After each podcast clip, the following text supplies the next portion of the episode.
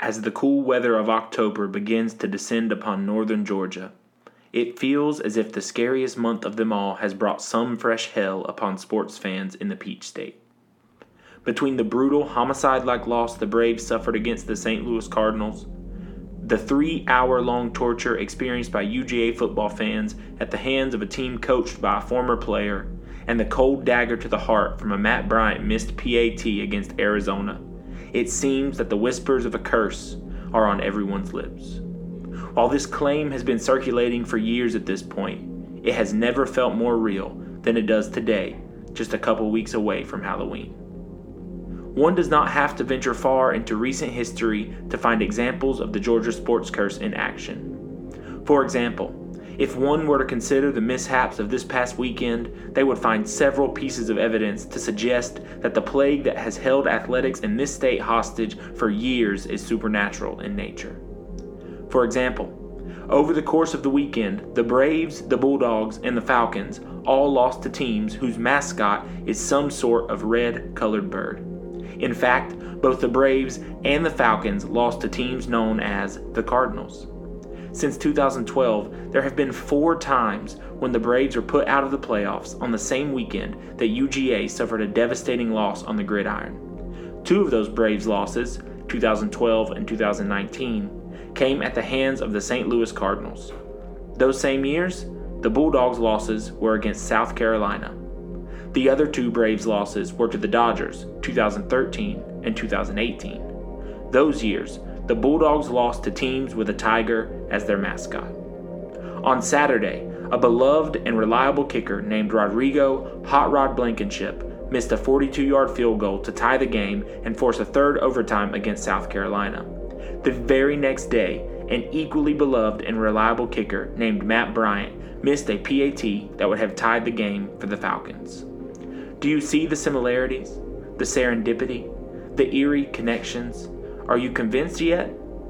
The truth is that, through the years, the odd and unexplainable has become routine for every fan base located within splitting distance of Atlanta whether it is the omen of a backup QB that seems to always foreshadow a devastating loss for UGA football.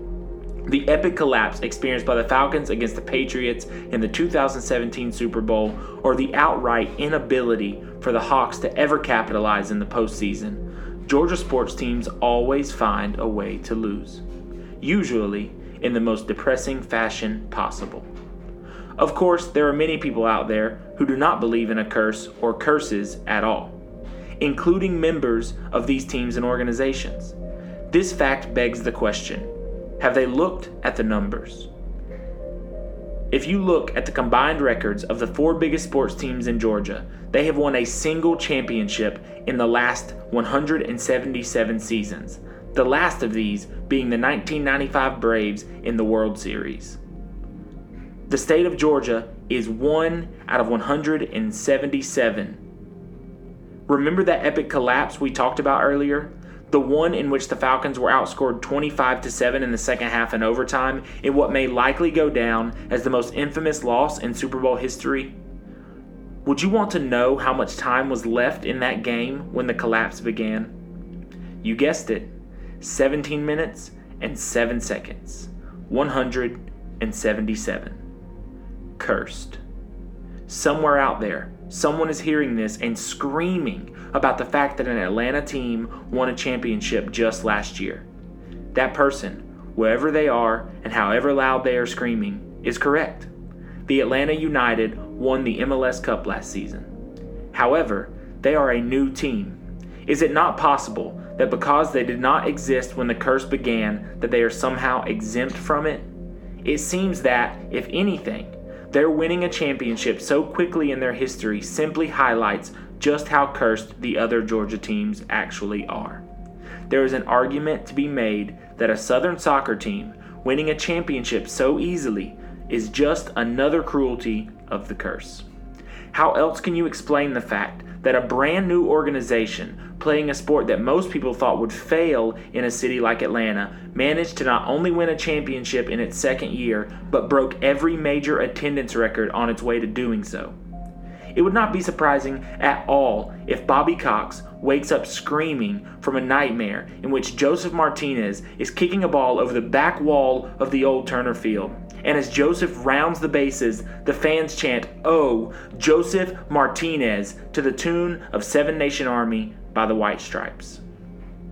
It must be at least somewhat infuriating for the other players, the coaches, and the fans of the other Atlanta sports teams to witness United waltz their way into a championship with ease. No years of struggle like the Hawks. No saying maybe next year like the Bulldogs. No awful blown calls by umpires like the Braves. No intense sorrow at the loss of star players like the Falcons. No mind melting mediocrity like Georgia Tech. Instead, everything goes to plan. The players are great. The fans are loyal. The coaches are impeccable. They win. The success of Atlanta Soccer Club is not a sign that the curse does not exist.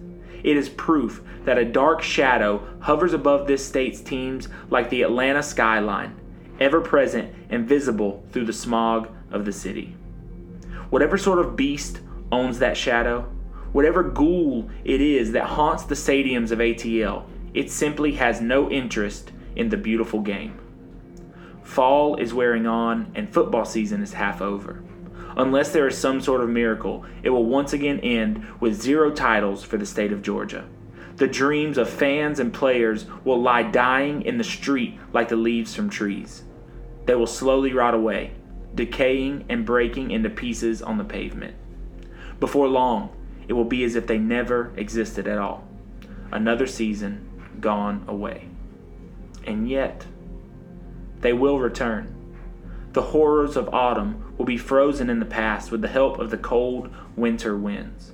The hopes of the Georgia faithful will bloom anew just in time for spring training. Summer's rays will fill the city with vitality and life. By the time August arrives, the previous October and the memories of missed field goals and 10 run first innings will begin to fade. Fans will no longer mutter about curses, bad luck, or voodoo. Instead, they will believe in fate, good fortune, and the power of the underdog. They will say things like, The Red Sox reversed their curse. Cleveland became Believeland. Why not us? They will set their eyes on the future and do their best to forget the past. Like all those who suffer from curses, they will live on in the promise of a cure, in the hopes of an end to the suffering. They will continue on in the belief that someday the curse will be lifted from the land, that the beast will crawl into its cave, die a slow, painful death, and never reemerge.